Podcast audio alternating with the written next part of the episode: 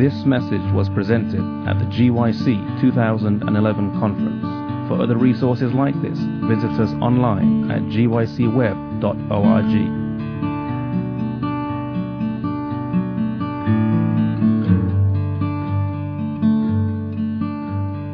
Dear Father in heaven, we've gathered again, and uh, the evidence here is that we're seeking after you. I pray, Lord, that you will honor your promise. Where we gather in your name, you are in our midst. If we draw near to you, you are drawing near to us. If we search for you with all of our hearts, we'll find you. And now, Lord, and through this weekend, we have a lot of people, a lot of young people. We've gathered together because we're seeking after you. Help us, Lord, to uh, do what the disciples did and help us to find what they found. Uh, there's no greater blessing than you could give us, Lord, than the Holy Spirit.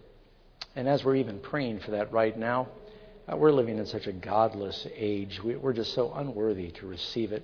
But we're not coming because we believe we're worthy. We're coming because we're trusting in the worthiness of Jesus. We're trusting in His merits and His grace. I pray that uh, as you've done before, you'll forgive the sins of the one who's going to speak, and that you will uh, be the one who really is heard. And so touch our hearts, Lord, and help us to learn that uh, it is possible through Christ to have revolutionary lives, spirit filled lives. We thank you and we pray this in Jesus' name. Amen. Now, some of what I'll be sharing with you is actually a little backwards. Um, I'm going to be talking now about the, the possibility for you to experience victory in the Christian life. And I don't know about you, but my biggest problem is sin. In fact, the whole plan of salvation revolves around sin and salvation. This is what our struggle is. And it is possible, through the power of the Holy Spirit, for you to be a new creature. You know the promise of that new covenant. I'll write my law in your hearts and in your minds. Old things are passed away, all things become new that God gives us a supernatural power that's outside of ourselves, and you basically are born again. You become a different person. And we all need that new birth. Curious, how many of you were raised in a Christian home? That's good. There's great advantages to that. There are some liabilities. One liability is that you can grow up with the illusion that being raised in a Christian home makes you a Christian, or that by virtue of being born in a Christian home, that's the same thing as being born again, that you're born born again. That's not true. You may be born in a Christian home, but that doesn't mean you're born born again. You all must experience the new birth. God has no grandchildren. We all need to have a personal relationship with Jesus. That goes for me, that goes for Pastor Doug's kids, and goes for my grandkids. Yes, we have six grandchildren. So, uh, all of us need to have a personal relationship with Him. And I'd like to begin with a quote from the book Desire of Ages. You've heard this before. There is no limit to the usefulness of one who by putting self aside makes room for the working of the Holy Spirit upon his heart and lives a life wholly consecrated to God. There is no limit, unlimited usefulness for that person who puts self aside. There's the battle. I don't know about you, but my, my big problem is Doug Batchelor. Maybe your problem is Doug Batchelor too. I don't know. but I'm assuming your problem is you. And um, just laying self aside. I've discovered that even in my conversation with people, someone will tell me something amazing that happens to them, and automatically my mind goes, I think I've got an amazing story that can compete with that amazing story. And at the heart of that is just another kind of selfishness. Or someone will tell me about some special event, and I'll think, how come I wasn't invited? And just automatically in my thinking, my mind, it's like the needle turning to the pole. Automatically, without the Holy Spirit, all of your thinking and function, it's just always me, me, me, me. And it takes a supernatural power for us to get back to where Adam was before sin. Adam was created with a nature where love for God was natural for him. Whereas for us, we are not born with that natural desire to love God and to serve Him. We're born selfish. And it, it's a miracle of God when the Holy Spirit comes into our lives and gives us that outside power, makes us do something beyond ourselves. There's no limit, one more time. I haven't finished the quote yet. Oh, by the way, Desire of Ages 250. No limit to the usefulness of one who, by putting self aside, makes room for the working of the Holy Spirit upon his heart and lives a life wholly consecrated to God. If men will be endued with the necessary discipline, without complaining or fainting by the way, God will teach them hour by hour and day by day. He longs to reveal His grace. If His people will remove obstructions, oh, wait a second, there's something we need to do. If His people will remove obstructions, He will pour forth the waters of salvation in abundant streams through the human channels. If men, humbled in life, were encouraged to do all the good they can do, if restraining hands were not laid upon them to repress their zeal, there would be a hundred workers for Christ where now there is but one. So not only will God do great things for any one person, you'll see evangelism explode. How could 12 men, the apostles namely, turn the world upside down in one generation?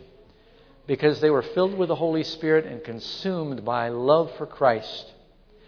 Furthermore, they were not thinking about the here and now, they were living lives with the perspective of eternity.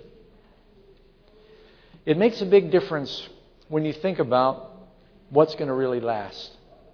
I, wrote this little book. I don't know if you ever saw the sharing book for last year. It's called Who Do You Think You Are? Um, and I've got an illustration in there about a shopping spree. I guess I can walk away from here and my microphone works. Before they were using both microphones. Any of you ever heard about a shopping spree where you win at this, this market or some store and they say, all right, for 30 minutes you get to run up and down the aisles and whatever you can fit in as many shopping carts as you could push to the checkout, you get to keep. Have you, have you ever fantasized that you might get something like that? And uh, now, if you were going to do that, if you were running up and down the aisles, what would you put in your cart? Of course, it depends on what store you're at. All right, let's just pretend we're at Walmart, because most of us are acquainted with that. Would you go and get pop popcorn and put it? They actually sell that and put it in your cart. Uh, would you buy pillows that are going to fill up your cart right away with Dacron fibers? You know where I would go? I'd go to the computer section and I would fill my cart with like memory and uh, jump drives. They're very small and they're very expensive. Isn't that what you want to do? Because then you could cash it out later. You'd want to get as much as you could get of the valuable small things. Put it in your cart.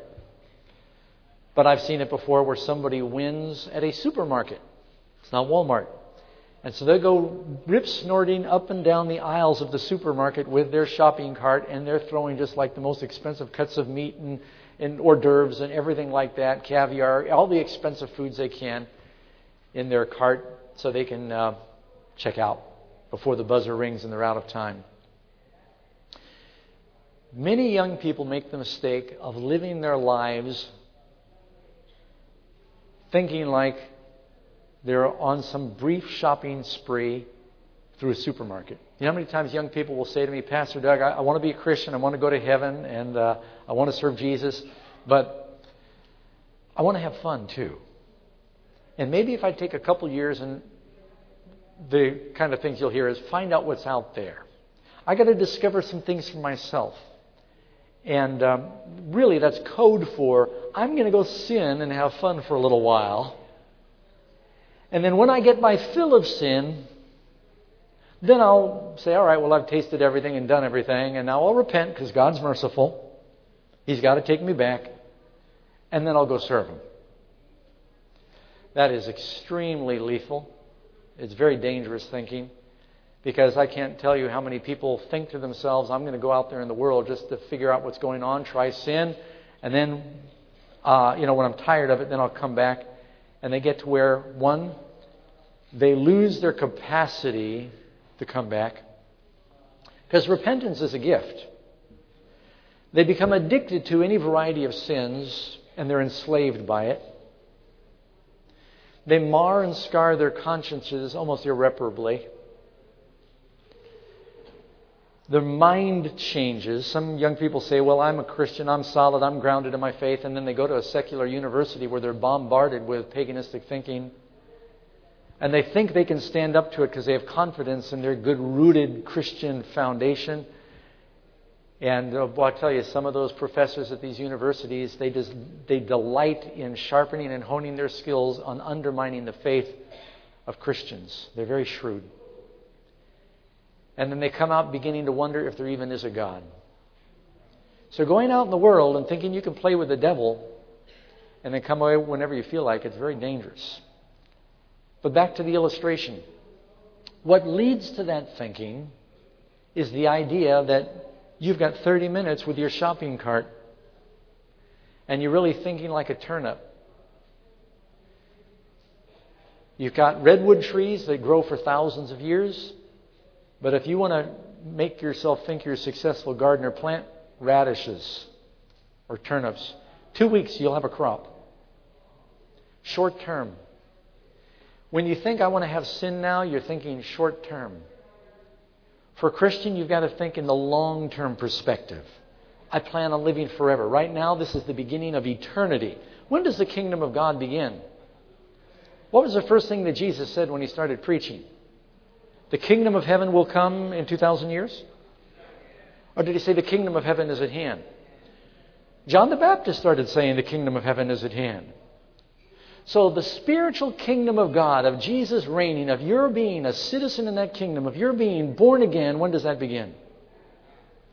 Eternity can begin. Eternal life. Does eternal life begin when you get your new body? Or can we have eternal life now? This is really important. I'm hoping, I know it's after lunch, but this is really important. Can you have eternal life now? You can. So your eternity begins now. But wait, Pastor Doug, what if I die? Christians do not die. Christians go to sleep. And they wake up with a glorified body. And so that to me is very exciting to think you can have the gift of eternal life right now. You know how we receive the Holy Spirit in victory is by faith but God, I, am going to get letters on this and people are going to misunderstand, but I, I need to tell you, you've got a role to play. That's right. There's something we need to do to be received, to be filled with the Holy Spirit. Everybody has a role to play. Let me give you signs of the times, February 14, 1878. The divine power combined with human effort will give to all perfect and entire victory. Divine power combined with what? Human effort. Now, it might even mean effort in believing, but that's an effort. Jesus said, This is the work you need to do, to believe. How many remember the story? Go in your Bibles to Mark chapter 6. I want, I want to look at this with you real quick to illustrate my point. In Mark chapter 6, oh, 45, this is after Jesus multiplies the loaves and the fish and he feeds everybody there in Mark chapter 5, verse 32. I want you to go to verse 45. They want to take him by force and make him a king, probably at the urging of Judas. Immediately, he made his disciples get into a boat and go before him to the other side of Bethsaida. He is going to disperse the crowd who's trying to coronate him. He sends away his disciples so they won't get caught up in it. He said, You guys get out of here. Don't get any ideas. This is not the kingdom I'm talking about. Sends them across the sea. He said, I'll catch up with you. Doesn't tell them how, but they obey him. He sent them away. He departed to a mountain to pray. Now, when evening came, the boat was in the middle of the sea, and he was alone on the land. And he saw them during his prayer. The Holy Spirit reveals to them that they are out in the middle of the ocean and they are straining at rowing, for the wind was against them. By the way, this story is also in John chapter 6, verse 14, 1 through 14. He saw them straining at rowing, for the wind was against them. And about the fourth watch of the night, so they're out in the middle of the sea, fourth watch, it's in the middle of the night, he came to them walking on the sea and would have passed by them. But when they saw him walking on the sea, they supposed it was a ghost, and they cried out, for they all said, saw him, they were troubled. And immediately he talked with them and said, Be of good cheer, it is I, do not be afraid. And he went up into the boat with them, and the wind ceased.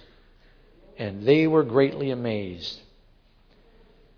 Now, if you read also in John chapter 6, where it tells the story, it says, The wind ceased, the storm stopped, and they were immediately at their destination. When did Jesus come to them?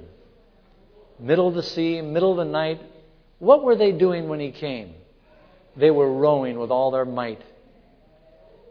And then he surprised them. He got in the boat, and suddenly they were at their destination. They were doing what they could do humanly to cooperate with God, and then he performed a miracle. Do you know everybody that God ever called in the Bible was busy doing something? Gideon was threshing wheat when the angel came to him. Amos was gathering sycamore fruit. Elisha was out plowing with 12 yoke of oxen. Peter and and Andrew and Simon, uh, rather, and John and James were um, fishing or cleaning their nets, but they were faithfully engaged in doing something when God called them. God does not want us to just sit back and say, "When's the Holy Spirit going to come?" He wants us to do what we can do. Now, can the Lord use people that are not completely baptized in the Holy Spirit? What do you think? Yeah. Can the Lord use those people to get other people saved? Should you and I wait until we're sure we have the baptism of the Holy Spirit before we start sharing what we do have? Did Jesus send the apostles out preaching and the disciples more than once before Pentecost? You all with me? Did Jesus send the apostles out preaching before Pentecost? Did they come back and say, even the spirits and the devils are subject unto us? Were people being healed? Were miracles being wrought? And conversions were taking place? And then just before the cross, Jesus turns to Peter and he says, Peter, Satan has desired to have you that he might sift you like wheat, but I prayed for you that your faith does not fail. And when you are converted, what? What do you mean when I'm converted? I've been out, I'm an itinerant evangelist. I've been out preaching. I've seen miracles, signs, and wonders, and healings, and demons cast out. What do you mean when you're converted? I've got the Holy Spirit. And Jesus is saying, Oh, not like you're going to have it you still aren't thoroughly converted. Why would Jesus send out unconverted apostles? What were they arguing about in the upper room? Which of them was the greatest? And Judas was arguing about Mary's gift. And uh, all the disciples were they were bickering and they were striving and they didn't want to wash each other's feet because they thought that'll be too menial. And yet, those were the leaders of his church. He was using them even in that capacity because, here, get this. Working for God with what they had was part of their conversion process and preparing them to receive the baptism of the Holy Spirit. So while we are working and praying for the Holy Spirit, do not become discouraged if you don't feel like you have the fullness of God's power now. The disciples had the same problem. That ought to encourage you. Some people don't feel like they're worthy. I was reading in the Bible in the book of Numbers. You know, the baptism of the Holy Spirit didn't just happen in the New Testament. First example of the baptism of the Holy Spirit happens in the Old Testament. In Numbers chapter 11, God told Moses, You're organizing this nation. You're trying to administer justice and delegate all these responsibilities by yourself, and that's not wise. God counseled Moses through his father in law Jethro. He said, You've got to get some helpers. God said, I tell you what, you gather the 70 elders from Israel before the tabernacle, and I will take of the Spirit that is on you, and I will put it on them. How many of you remember this? And so they all gathered together, except when they took the roll call, two of them didn't show up. Their names were Eldad and Medad. Easy to remember those names. They didn't feel worthy. And so they were out in the camp. So God then did something miraculous. He took the spirit from Moses, not that Moses had any less, but he took the spirit that Moses had, and he gave it to these 68 elders, and they were filled with the Holy Spirit, and they began to prophesy. Now, prophesy doesn't mean they began to tell you, you know, the day and the hour of the second coming, or they didn't begin to, you know, tell you uh, what the weather is going to be tomorrow, or it wasn't that kind of prophesy. Prophesy means to preach, to talk about the wonders of God. And then Eldad and Medad, they didn't even come, but God sent the Spirit to them too. They were off by themselves and they received the baptism of the Holy Spirit and they weren't even at the right meeting because they didn't think they were worthy. God took the Spirit from Moses and he gave it to the others for the leading of the people of Israel. Now, doesn't God take the Spirit of Jesus and give it to the apostles at Pentecost? How many of you know the story in um, 2 Kings chapter 2, where Elisha goes to heaven in a chariot, a whirlwind. Can I turn there with you real quick? Talking about what we can do to experience victory. Now, you if you know me and you've listened to me for any length of time, you've heard me talk about this story because it's one of my favorite stories in the Bible. Hey, while we're waiting, while you're turning, I'm going to read you a quote. I read a minute ago about there's no limit to the usefulness of one you know, it really changed the life of Dwight Moody, D.L. Moody. Somebody said to him one time, The world has yet to see what the Almighty God can do with, for, through, in, and by a man wholly and fully yielded to Him and to His service. And that's speaking of women, too. The world has yet to see what the Almighty God can and will do for, through, in, and by a man wholly and fully yielded to him and his service. And Moody, when he first heard that statement, he said, By God's grace, I want to be that man. The world has yet to see what God can do through you. There is no limit to the usefulness of one who, laying self aside, if you could have the spirit of Moses, wouldn't you want that? What if you could have the spirit and the power of Elijah? I just told you to turn to um, 2 Kings chapter 2. I'm going to go to the first verse.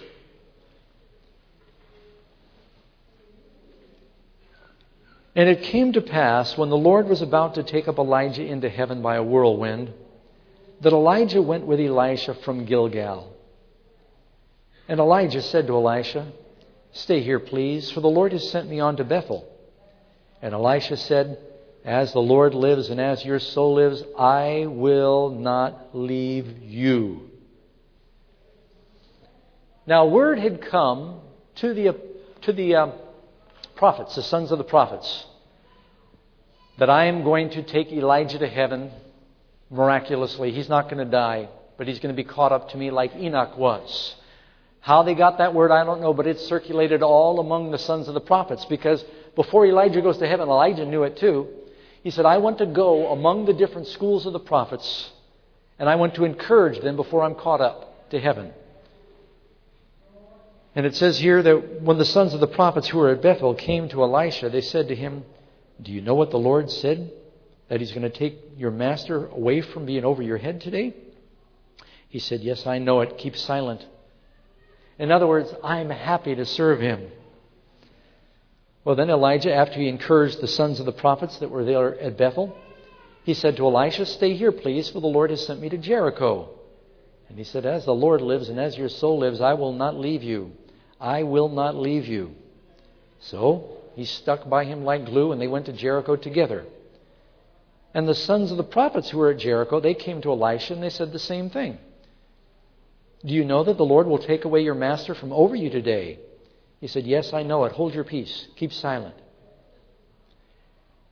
Then Elijah said to him, Stay here, please, for the Lord has sent me to Jordan. And he said, As the Lord lives and as your soul lives. Now, do you got your Bibles open? Can you see your Bibles? It's too dark. Let me tell you what it says I will not leave you. Now, this is the third time.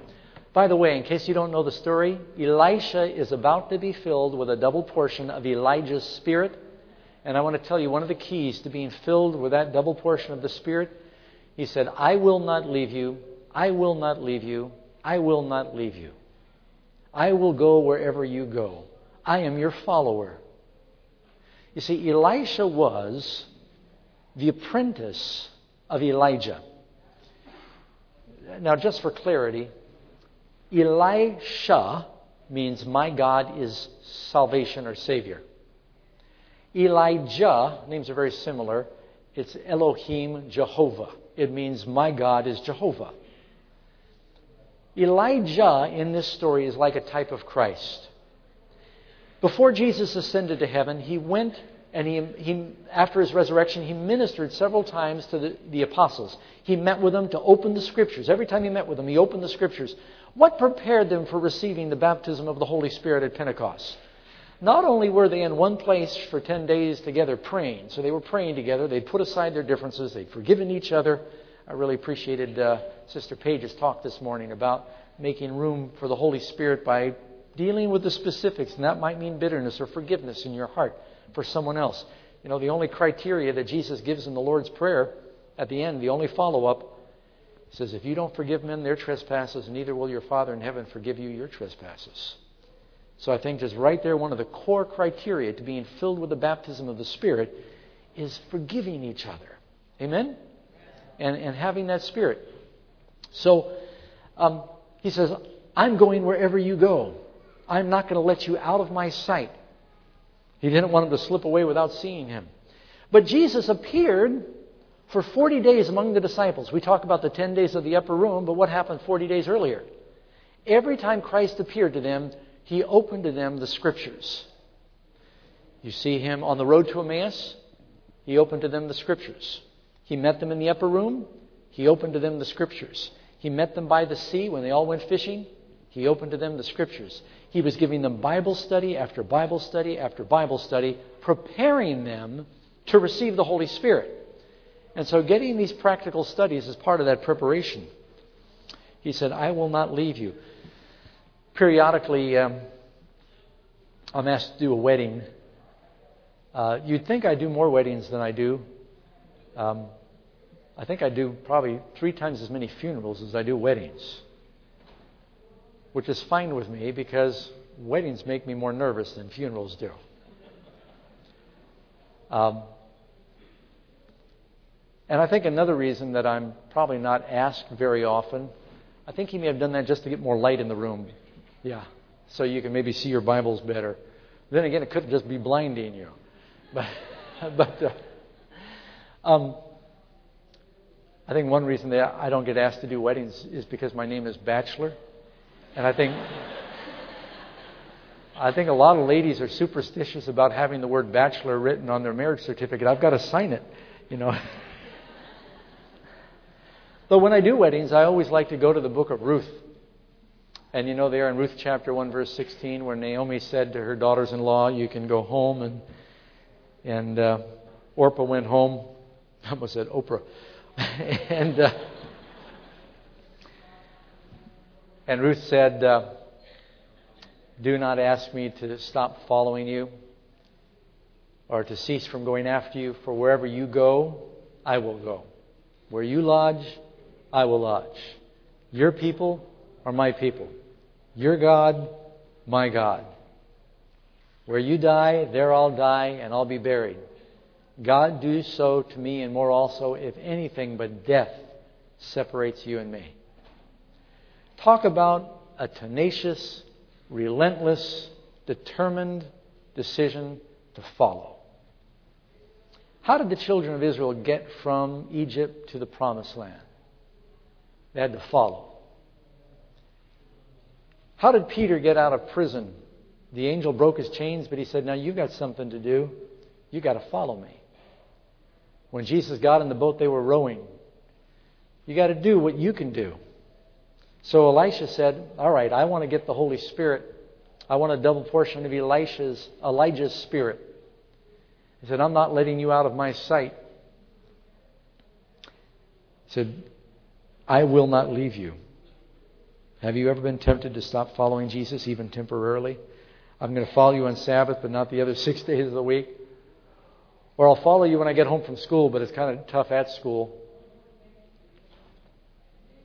I pray that we could all have the kind of determination where we would say, like Elisha, I will not leave you. So they went on to the Jordan River together.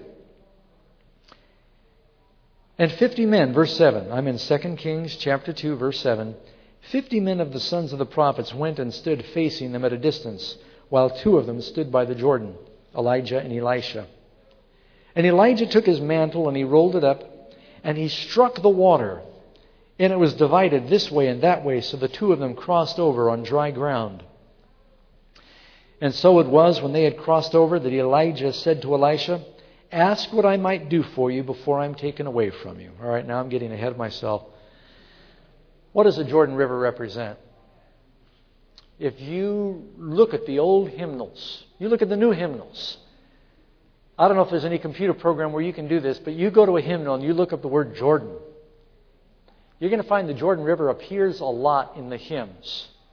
The old hymn writers had pretty good theology, and they knew the Jordan represented the boundary between the wilderness and the promised land. And most people cannot get from the wilderness into the promised land without crossing the Jordan. You don't get from lost to saved without crossing the Jordan. You've got to go through the baptism. I told you about Naaman when we talked earlier. It's the lowest point on earth. The word Jordan, it means descending because it goes from way above sea level in the mountains of Lebanon down to the Dead Sea, lowest point on earth. Crossing the Jordan. How did the children of Israel get into the promised land? The ark went out into the, the priests put their feet in the water. They were carrying the ark. The river stopped flooding. And the children of Israel crossed over because of a miracle. It's interesting. Two times there was a miracle in parting the Jordan River. One time the miracle happens when the ark, what, what's in the ark? The law. The law is there. The other time the miracle happens with a robe. What do you think that robe of Elijah represented? If Elijah represents Jesus, what does the robe of Elijah represent? It represents the yeah, the righteousness of Jesus. What's the only thing that Christ left behind before he died? They gambled for his clothes, but his robe in particular was without seam, and so they didn't tear it up. That blood-stained robe of Jesus represents that's what covers our sin. The brothers of Joseph, what did they present to their father to cover their sin? When they sold their brother as a slave, what did they present to cover their sin to their father? Blood-stained robe. Isn't that right? That robe represents the righteousness of Christ. What do you and I present to our Father? in order to get the Holy Spirit and to be forgiven. It's the bloodstained robe of Jesus. Can all of us offer that? Can all of us claim the merits of Christ? You know, I think it's interesting. Have you ever noticed um, when Jacob stole his brother's blessing?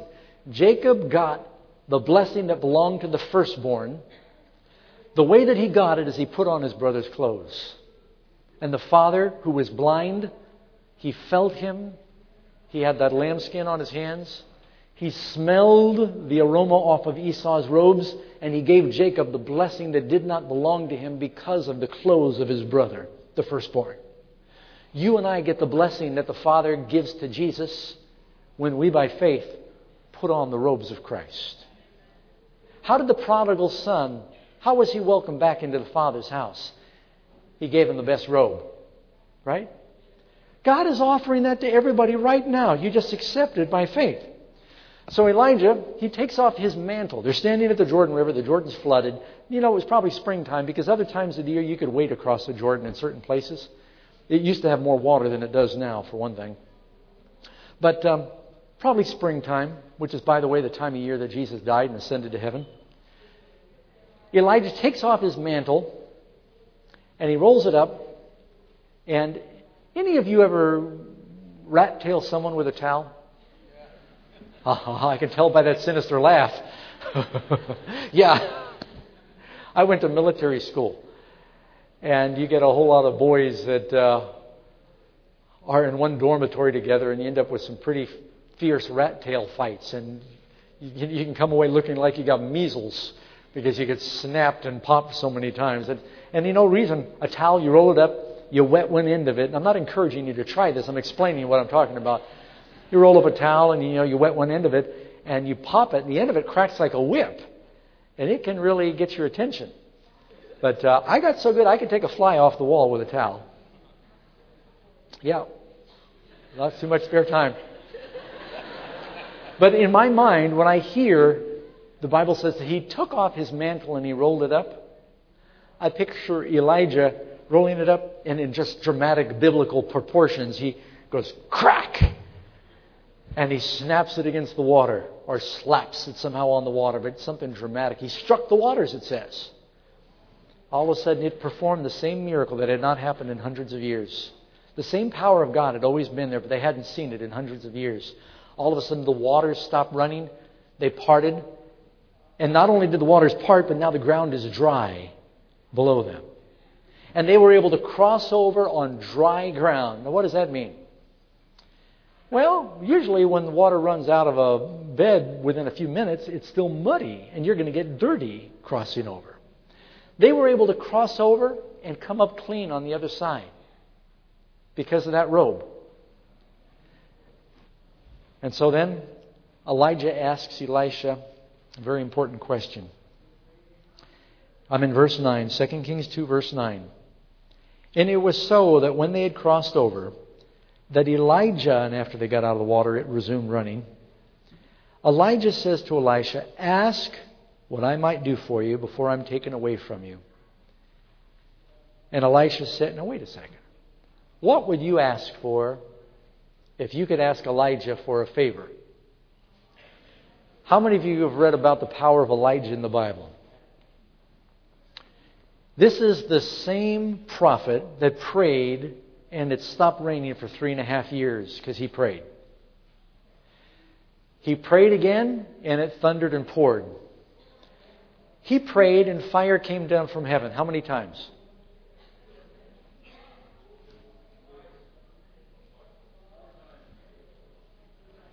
Three times. Let me count them for you. King wanted to have Elijah arrested. This is in chapter 1 of 2 Kings. And he sent 50 soldiers to arrest Elijah.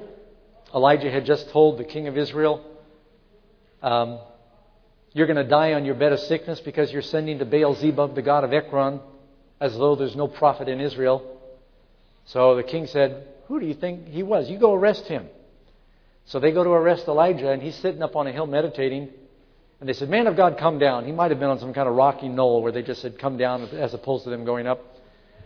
And he said, If I'm a man of God, then let fire come down from heaven and burn up you and your 50 soldiers. That's all he had to say. All of a sudden, from a cloudless sky, this fire rains down like a great arc welder on this captain and his 50 soldiers and their horses and just vaporizes them. There's nothing but charred bones and carcasses. Well, the king back at the palace is wondering what's taking his guard so long to get Elijah. Word starts to dribble in, dribble in that it seems like something bad overcame that contingent of soldiers. He said, Send another 50. That's stubborn king. That one would have been enough for me. He sends another captain with 50 soldiers. They go to arrest Elijah and they say the same thing. I would have tried a different speech. He says the same thing. Man of God, come down at once. The king wants to see you. He says, If I'm a man of God, then let fire come down from heaven and burn you and your 50 up. Again, second time. Whoof! Fire comes down. You can hear the crackling and the screaming, and all of a sudden there's a smoldering remains. Now there's a hundred carcasses, human, and another hundred horses if they were all on horses. And the king gets word from messengers Boy, you've never seen anything like this. Fire came down, it's burnt up a hundred of your soldiers so far. And they didn't bring Elijah. He said, Send another fifty. It's no wonder that king died. He was just proud and stubborn. But now you're starting to feel sorry for the army. So this captain and his 50 soldiers, he comes and he takes a different approach. He gets off his horse and he kneels down. He says, Oh, man of God, I'm a soldier. I'm paraphrasing. The king has told me to come and to escort you back to the palace. The other soldiers, you know, he's, I mean, what would you do? You're surrounded by the smoldering ruins of your, your companions. He says, Will you please have mercy on me? And he said, All right, since you've asked nicely, I'll go with you. so he didn't burn him up. And then the third time the fire came down from heaven is when it came down on Mount Carmel, right? So, unless you know another time, I'm forgetting. Elijah three times prayed, and fire came down from heaven. It's not the only time fire came down in the Bible. But this is a man who's got tremendous power. And he now says, Is there something I can do for you? Kings tremble at his word. Is there something I can do for you before I'm taken away from you? He's getting ready to get picked up by a limousine from heaven.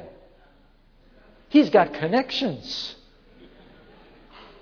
Really, I mean, what connections could you have better than Elijah? And he says, There's something I can do for you. What would you ask for if you could ask for anything? Now, be honest with me.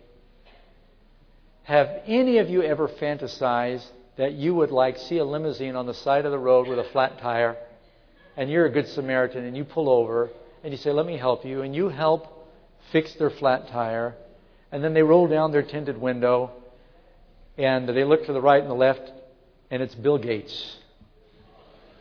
And he said, You know, I was really in a pickle, and I'm so glad that you stopped. Here's a blank check. You fill in as many zeros as you want. it's fun thinking about it, isn't it? I mean, you could hardly bankrupt him.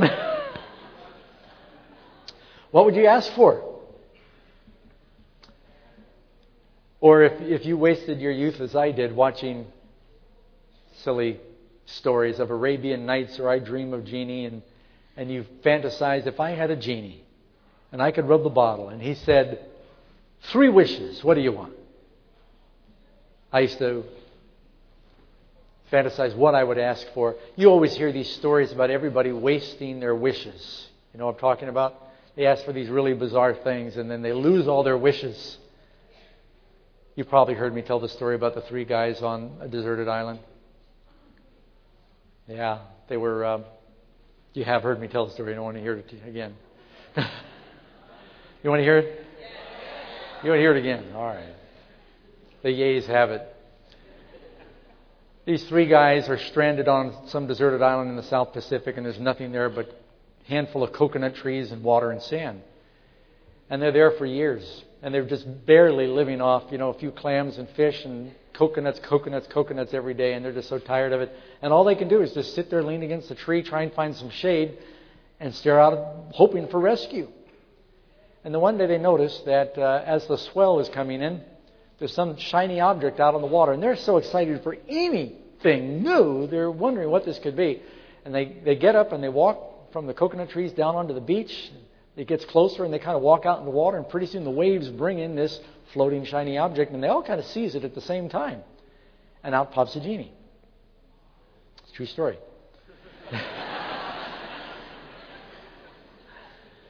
and the genie looks around. He says, Well, this is odd. You know, normally there's somebody that touches the bottle, and then I give them three wishes. But since there's three of you, you each get one wish. And so one of them doesn't hesitate. He figures, well, if it's a real genie, it must be, he's really going to help me out. He said, I know what I want right away. He said, I've been on this island so long, and all I can think about is food. I am so tired of coconuts, coconuts, every day coconuts. He said, I want to be at the most elaborate smorgasbord in New York City and be able to eat all I want. Poof, he disappeared. And the second one, he said, I know what I want. He says, All I can think about is cooling off. He says, Every day just baking out here in this sun, hot, humid sun. I just keep dreaming of snow skiing in Aspen, Colorado. I want to be snow skiing in Aspen, Colorado. Poof, he disappears. And then the third one, he was not the, the sharpest of the three. He said, uh, Wow, he said, So I get one wish. The genie said, One wish. And he thought and he thought. And he said, I'm not altogether sure what I should ask for. Ooh, wish my friends were here.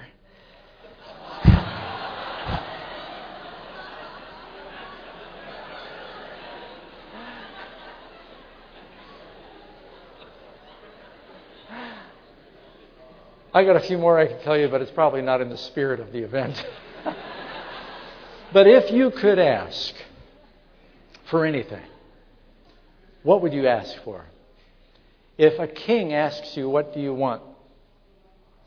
One time there was a man who had performed heroically in Alexander the Great's army. And he was brought before the king, and the king says, I'm proud of you. I've heard about your bravery. He says, You go to my treasure and you ask for a gift. So he went to the treasure of Alexander the Great and he asked for this phenomenal sum of money. And the treasurer said, Wait a second. And he went back to the king. He says, You know what he's asking for? He was asking for this very significant reward. And it was a lot. And the king said, Wow. And then he smiled, and Alexander said, You know, I like him because he compliments me. He thinks I'm both rich and he thinks I'm generous. So is God less rich and generous than Alexander the Great? If God says to you, ask, did Jesus ever say that? Elijah says to Elisha, ask. God said to Solomon, ask. What did Solomon ask for?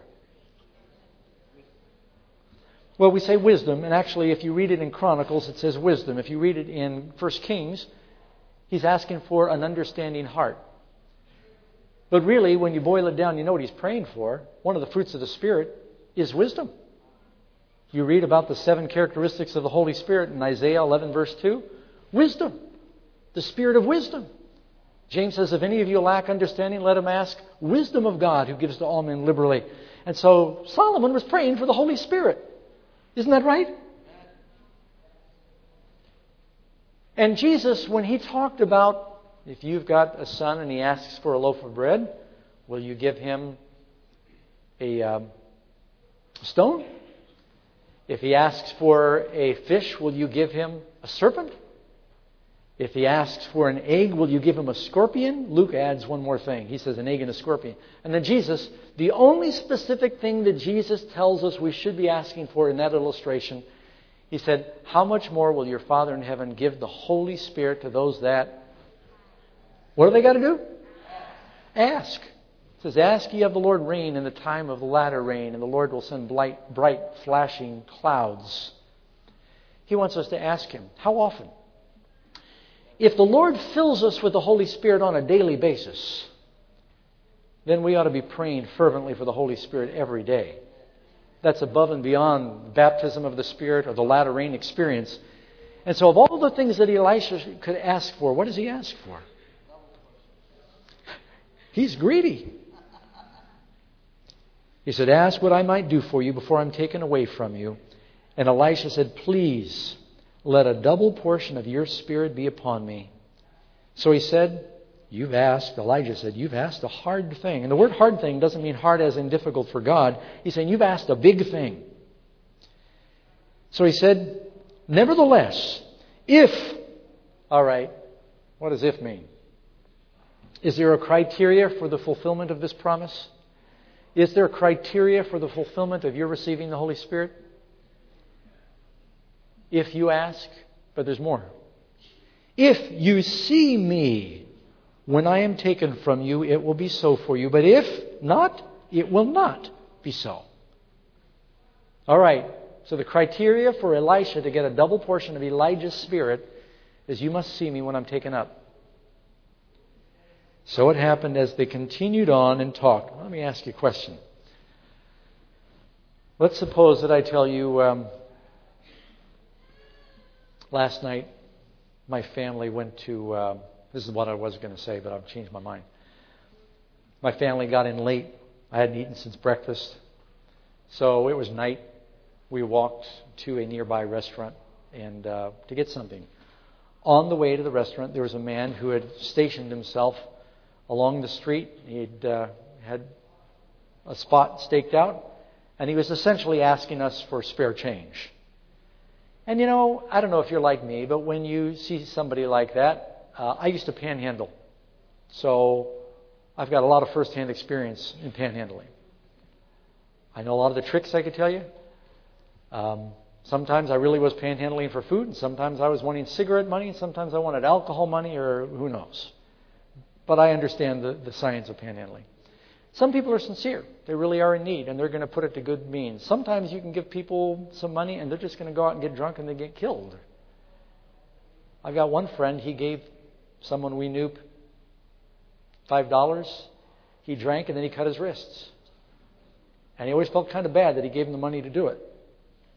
So we're always a little conflicted. You know what I'm talking about? You want to help people, really help them. And so I told the guy, I said, look, I said, we're going to get something to eat. My wife gave him her burrito. She, he said, I'm hungry. She said, here. I, she had a burrito left over from the airport. She said, here's my burrito. And he took it. And I said, if you're here when we come back, I said, I'll have something for you. We came back not too long after, walked right by the spot. He was gone. If he had lingered, he would have had something. Now, if Jesus said to you, I don't know exactly when, but I'm going to start walking off into the desert, and somewhere along the way, God's going to come and He's going to pick me up and take me to heaven. If you see me when I'm taken up into heaven, you're going to receive a double portion of my spirit. How would you follow? How closely would you follow? Would you let him out of your sight? How many of you would be afraid to blink? If you had to sneeze, have you ever tried to sneeze with your eyes open? Don't. You think it can pop out. That's what my grandmother said. it must be true. She also told me if I went swimming after I ate, I'd have cramps and drown. but um, I wouldn't, I wouldn't want to sneeze. I'd be afraid that in a moment, if I looked over my shoulder and looked back, he'd be gone and I would have missed it. How carefully would you fix your eyes upon him that you might receive a double portion of the Spirit? Because if he's, if he's taken up and you don't see him, you lose him. So, what's one of the most important criteria to being filled with a baptism of the Holy Spirit and being victorious? Hebrews chapter 12, verse 1. Seeing, and this is one of the rare times I'm going to use the NIV. Seeing then that we are compassed about with so great a cloud of witnesses, let us run the race that is set before us with endurance, fixing our eyes upon Jesus. The word fixing it means like you focus, like a sniper looking through the scope, fixing our eyes upon Jesus, the author and finisher of our faith. I think one of the keys to being filled with the Holy Spirit is you become like what you look at. How are we to look at Jesus? An ongoing stare, gazing at Him. You know that song, Turn Your Eyes Upon Jesus? Hey, why don't we sing the chorus? Okay. Eyes upon Jesus, look full in his wonderful face, and the things of earth will grow strangely dim in the light of his glory and grace. How many of you know all the verses? We're not going to do it right now. I just wondered how many of you know everyone sings the chorus. That song's got some good verses in it. If, even if you don't know the melody, you ought to read them. But the idea is keep your vision fixed upon Jesus. God said to Elisha, If you see me when I am taken up from you, it will be so.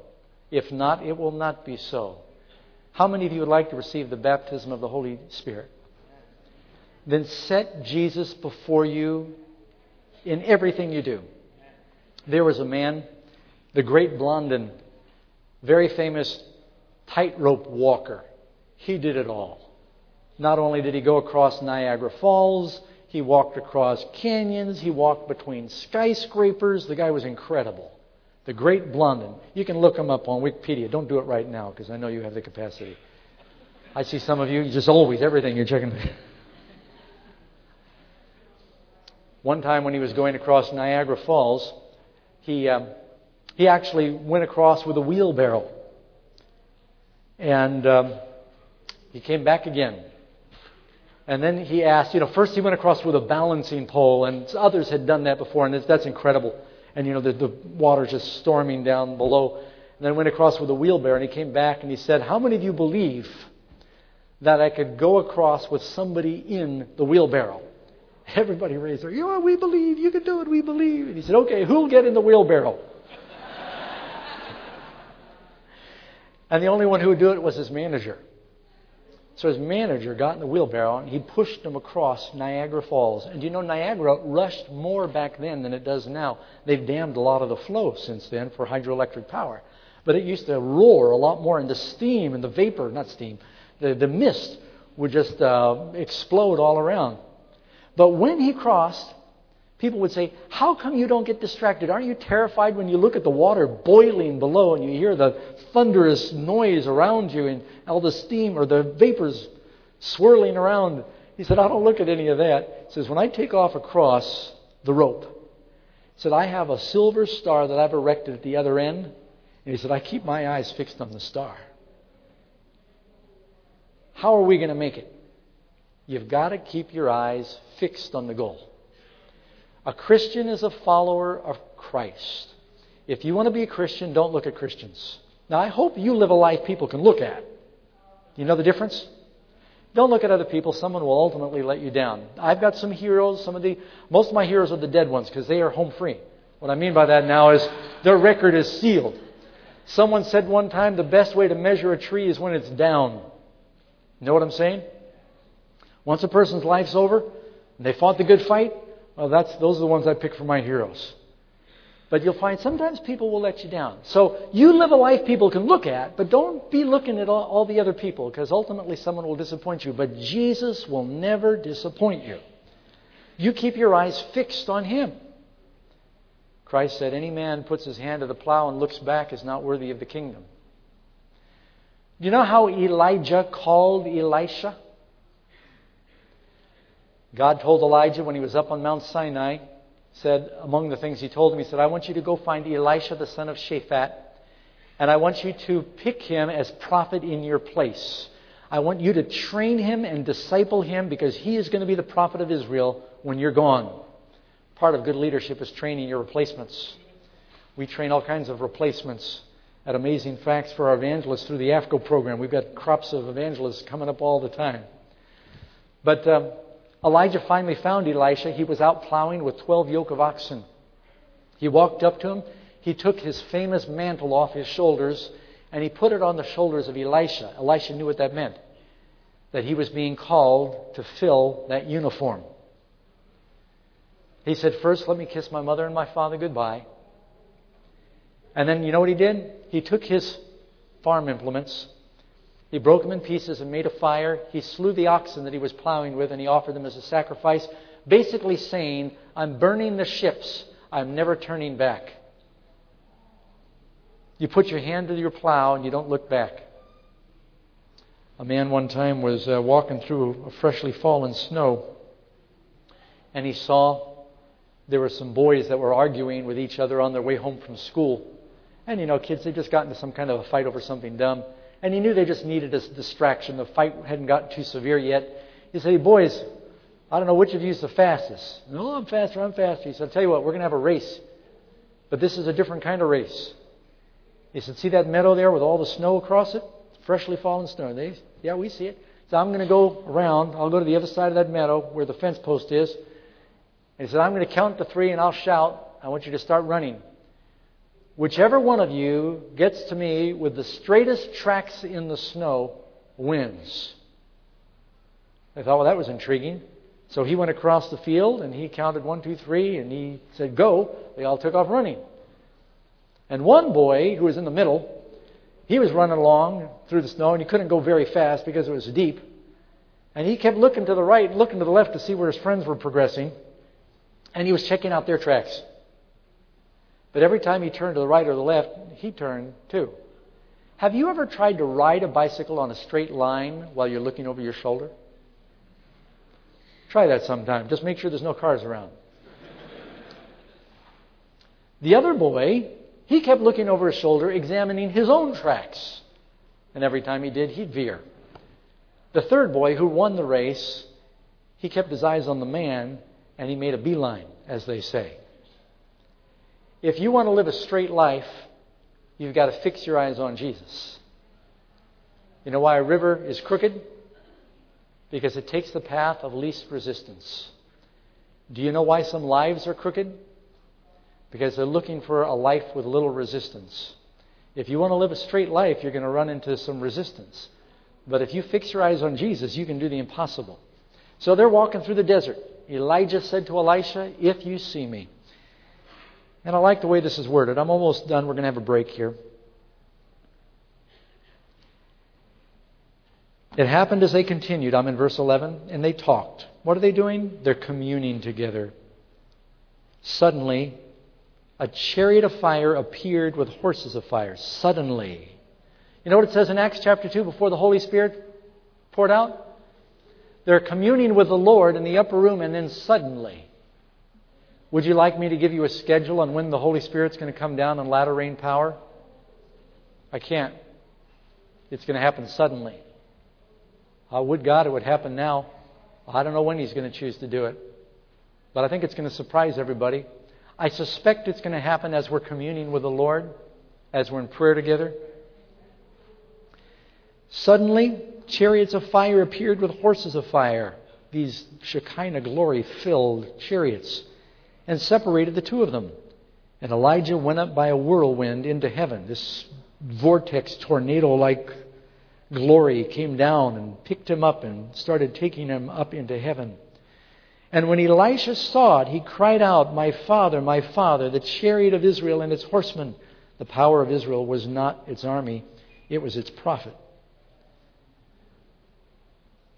Prophet can be pretty powerful in an army. How many of you remember when someone tried to arrest Elisha and he prayed a whole army blind? If you got a double portion of Elijah's spirit, you're better off having one spirit filled prophet than 10,000 armies. Hezekiah prayed, and the prophet Elijah prayed, and 185,000 soldiers died overnight. So when Elisha said the chariot of Israel and the fire thereof, he wasn't kidding. Separated the two of them. And he saw him no more. And he took hold of his own clothes and he tore them into pieces. Now, did Elisha see it? Notice in verse 12, what are the first verses, first words? Are you there? 2 Kings 12. Now Elisha saw it. What was the criteria to being filled with the Holy Spirit? A double portion? Something he saw. Jesus said one of the problems with his generation was the blind were leading the blind, and sight represents spiritual discernment. He took hold of his own clothes and he tore them in two pieces. And he took up the mantle that had fallen from Elijah. Now, you know, maybe I've got too active an imagination, but it doesn't say that Elijah set his mantle down on the ground. It says it fell from him. And I think that as Elijah went up to heaven in his fiery chariot, I can just picture here the angels, the heavens are parting. He can see the celestial glory and the stars shining through the, the sky. And and the angels are singing and the music is wafting down and, and Elijah, he looks down, he sees Elisha drifting out of sight, and all of a sudden Elijah says to the angels that are there attending him, the, the chauffeurs of his limousine, Can you guys put it in park for just a moment? And they say, What? We got this parade. God told us to pick you up. What do you mean? Don't you want to go to heaven? He says, Just hang on a second. And he takes off his mantle and he tosses it down to Elisha because now he's going to be the prophet. He says, Okay, you can go now. And they resume taking him up to heaven. It may not have been that dramatic, but I can't prove it was, and you can't prove it wasn't. So it makes for a better telling of the story. I just want you to picture, I want you to picture that it was conscious that Elijah handed the mantle down. And he took up the mantle that had fallen from Elijah. Now, did you get that? Elijah goes to heaven. Elisha kneels down. He cries. He prays. What does he do with his own clothes? He tears them and he takes up the mantle of Elijah. What does clothing represent? Well, character depends on whose clothes, right? All of our clothes or our righteousness is like what? Filthy rags. So he tears his own And he reaches out and he takes up the mantle that had fallen from Elijah. And then he goes back to the Jordan River. And he takes it, the mantle, and he strikes the waters, and he says, Where is the Lord God of Elijah? In other words, I am claiming your promise. I saw it. I now need to see the power that you promised. And when he struck the water, it was divided to the right and the left. And the sons of the prophets who saw him said, Surely the spirit of Elijah rests on Elisha. And they came and they bowed down before him. He was filled with a double portion of the spirit of Elijah. You know what the last prophecy is in the Old Testament? Malachi chapter 4. Behold, I send you Elijah the prophet before the great and dreadful day of the Lord. He'll turn the hearts of the fathers to the children and the hearts of the children to the fathers, lest I come and smite the earth with a curse. One of the last things it says was, I'm going to send you Elijah the prophet. And then Jesus, speaking of John the Baptist, he says, If you can receive it, Elijah is coming, and Elijah has come. In other words, Elijah came in John the Baptist. He said, Surely Elijah will come too. So, in other words, the fulfillment of that prophecy of Elijah coming is dual. Who's the first one who came in the spirit and power of Elijah? Elisha. Right? Who's the second one who came in the spirit and power of Elijah? what the angel said to John the Baptist's father. It says, He will go forth in the spirit and power of Elijah. No question about it. John the Baptist. Jesus said, John the Baptist. But is there going to be a third group who's filled with the spirit and the power of Elijah? In the same way, God used John the Baptist and 12 apostles to get the world ready for the first coming of Jesus. This is very important, friends. God is going to have, I believe, an army of Elijahs and 144,000 apostles that are going to get the world ready. Not 12 apostles, 12 times 12,000, right? That are going to get the world ready. There'll be a great multitude converted through the influence of them. They'll be filled with the Holy Spirit as the apostles were filled with the Holy Spirit in the upper room. Not just the apostles, there were 120, right? And then a great multitude was converted. There's going to be an army of Elijahs that are going to be filled with the Holy Spirit. An army of last day apostles, so to speak, and then you're going to see a great wave of conversions in the last days. If we do what the apostles did, if we do what Elisha did, and we relentlessly follow Jesus and we commune with him and we keep our eyes fixed upon him, how did Jesus say people are going to be drawn to him? He said, If I am lifted up. What does that mean? Jesus said, as Moses lifted up the serpent in the wilderness, so must the Son of Man be lifted up. And then he goes on and says, Whosoever believes in him should not perish, but have everlasting life. And Elijah said to Elisha, If I am lifted up and you see it, you'll receive a double portion of the Holy Spirit. Are you, beginning to tune into what I'm saying? If we get a generation that sees Christ lifted up, that realizes Jesus Christ and Him crucified, and that totally is what fills them with the Spirit. That's the group that's going to get the baptism of the Holy Spirit, a double portion of the Holy Spirit. You want that? And you know what? Just as a footnote to this section, Elisha did twice as many miracles as Elijah. He had double the Holy Spirit, so to speak. Maybe didn't bring fire down from heaven, but there's more about the miracles of Elisha than the miracles of Elijah. Twice as many. I'd like to have that spirit. How about you? This message was recorded by Fountain View Productions for GYC. GYC, a supporting ministry of the Seventh day Adventist Church, seeks to inspire and equip young people to be vibrant, Bible based, and Christ centered Christians. To download or purchase other resources, visit us online at gycweb.org.